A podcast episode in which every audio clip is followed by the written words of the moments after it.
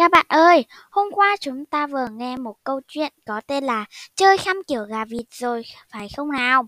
Hôm nay, chúng ta sẽ nghe một câu chuyện của Grimm có tên là Cô dâu đen và cô dâu trắng nhé.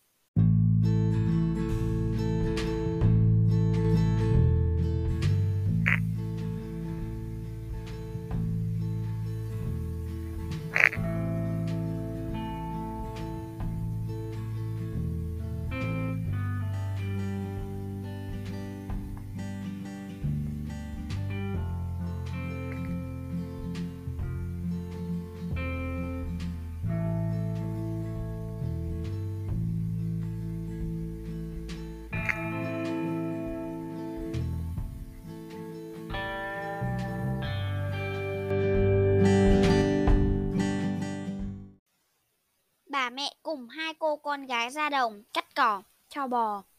Trong hai cô có một cô là con đẻ, còn cô kia là con riêng của chồng. Họ đang đi thì gặp một người đàn ông nghèo đi qua hỏi đường đi. Có phải đường này là đường vào làng phải không bà? Bà mẹ đáp. Ông khúc tự mình tìm ra hay sao mà hỏi? được con gái bà ta còn nói chen thêm vào.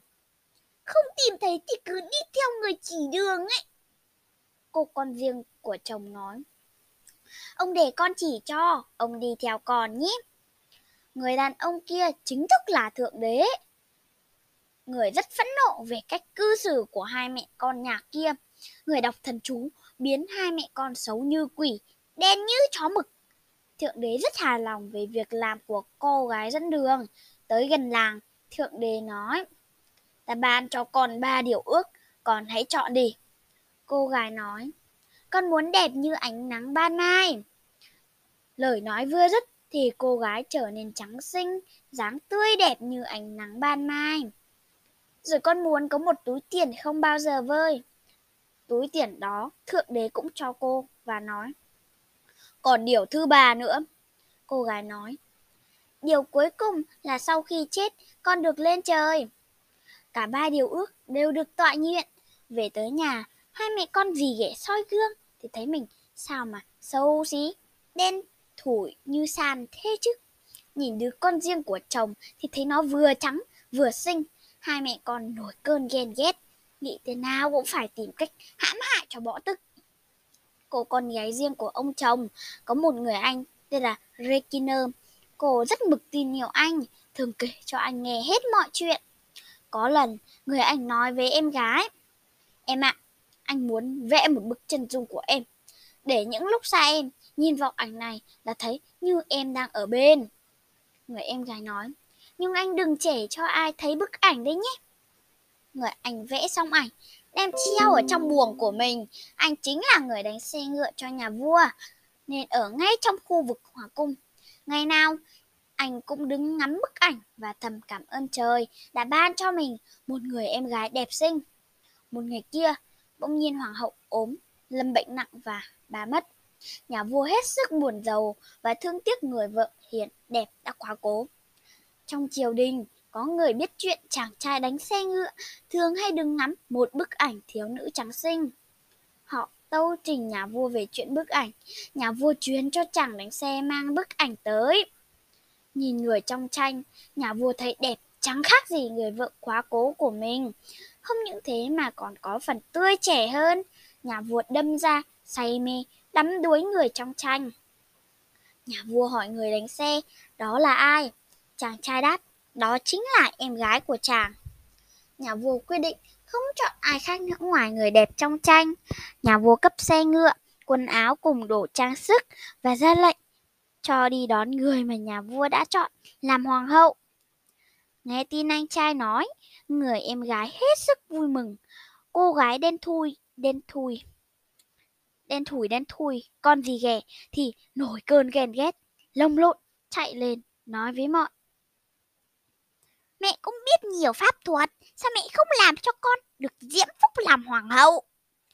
Bà mẹ nói, con cứ yên tâm, mẹ sẽ lái diễm phúc kia cho con gái mẹ. Mụ dùng phép thuật của mình làm cho người anh, chính là người đánh xe đi đón, mắt mờ đi, chỉ nhìn thấy mọi vật mơ mơ ảo ảo. Còn cô gái trắng xinh kia, mụ làm cho trở nên gãnh ngãng, nghe câu được câu trăng. Ngay sau đó, họ lên xe, trước hết là cô gái trắng xinh trong xiêm phục lộng lẫy. Tiếp đến hai mẹ con mụ gì ghê. Chẳng Regina ngồi vắt vẻo đằng trước, đánh xe. Đi được một đoạn đường, người đánh xe hát. Em anh ngồi trong xe, che mưa không tới mặt, che gió không tới đầu, để em sạch, đẹp đi vào hoàng cung. Cô dâu hỏi. Anh tôi nói gì thế? Mẹ ghè bảo. Nó bảo con cởi quần áo đẹp ra đưa cho em nó mặc đấy. Cô cởi quần áo đẹp của mình, đưa cho đứa em đen nhèm và mặc quần áo màu cho của nó vào. Đi được một đoạn đường, người anh ngồi vắt vẻo đánh xe, lại cất giọng hát. Em anh ngồi trong xe, che mưa không tới mặt, che gió không tới đầu, để anh sạch đẹp đi vào hoàng cung. Cô dâu hỏi, anh tôi nói gì thế?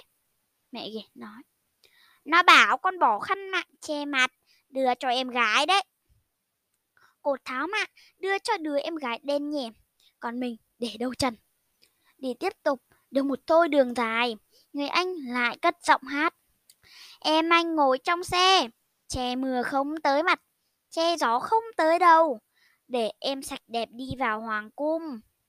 Cô dâu hỏi, anh tôi nói gì thế? Dì ghẻ nói, trời, nó bảo con ngó ra ngoài xe mà coi phong cảnh. Xe họ đang đi qua cầu bắc ngang qua một con suối sâu. Cô dâu đứng dậy, nghỉnh cổ ra ngoài. Ngắm, mẹ con mụ gì ghẻ, liền đấy cô nhào xuống suối. Khi cô chìm chạm đáy thì ở mặt nước nổi lên một con vịt trắng phau như tuyết. Vịt bơi theo dòng nước. Người Anh không hề hay biết, cứ đánh xe, tiếp tục chạy, tới khi đến Hoàng Cung mới dừng lại. Người Anh mắt bị quáng nên không nhận rõ được ai cả, chỉ thấy kim tuyến óng ánh ở áo ai, thì người đó là cô dâu. Nhà vua ra đón chỉ thấy cô dâu đen nhèm, xấu xí, nổi trận lôi đình. Nhà vua ra lệnh nhốt người đánh xe vào chỗ nuôi chăn và rắn hổ mang. Mụ gì kìa, liên giờ quỷ thuật, làm cho nhà vua cứ tưởng con gái mụ chính là cô dâu thật. Lệnh tổ chức lễ cưới ở Hoàng Cung. Một lần vào buổi tối, khi cô dâu đen đang ngồi bên vua, thì có một con vịt trắng bơi theo rãnh nước vào trong hoàng cung, hỏi người đầu bếp. Nhóm lửa lên thôi, để tôi sưởi ấm. Người đầu bếp lấy củi nhóm lửa. Vịt chạy tới bên rũ và rỉa lông, ngồi sửa đường một lát. Vịt hỏi, anh Vikiner giờ đang làm gì? Người đầu bếp đáp, bị đem nhốt chung cùng chăn với rắn. Vịt lại hỏi tiếp, thế con quỷ đen đang làm gì trong phòng? Người đầu bếp đáp, đang ngồi bên vua. Vịt nói, có trời chứng giám. Rồi lại theo rãnh nước, bơi ra ngoài. Tới hôm sau, vịt lại tới và cũng hỏi như vậy.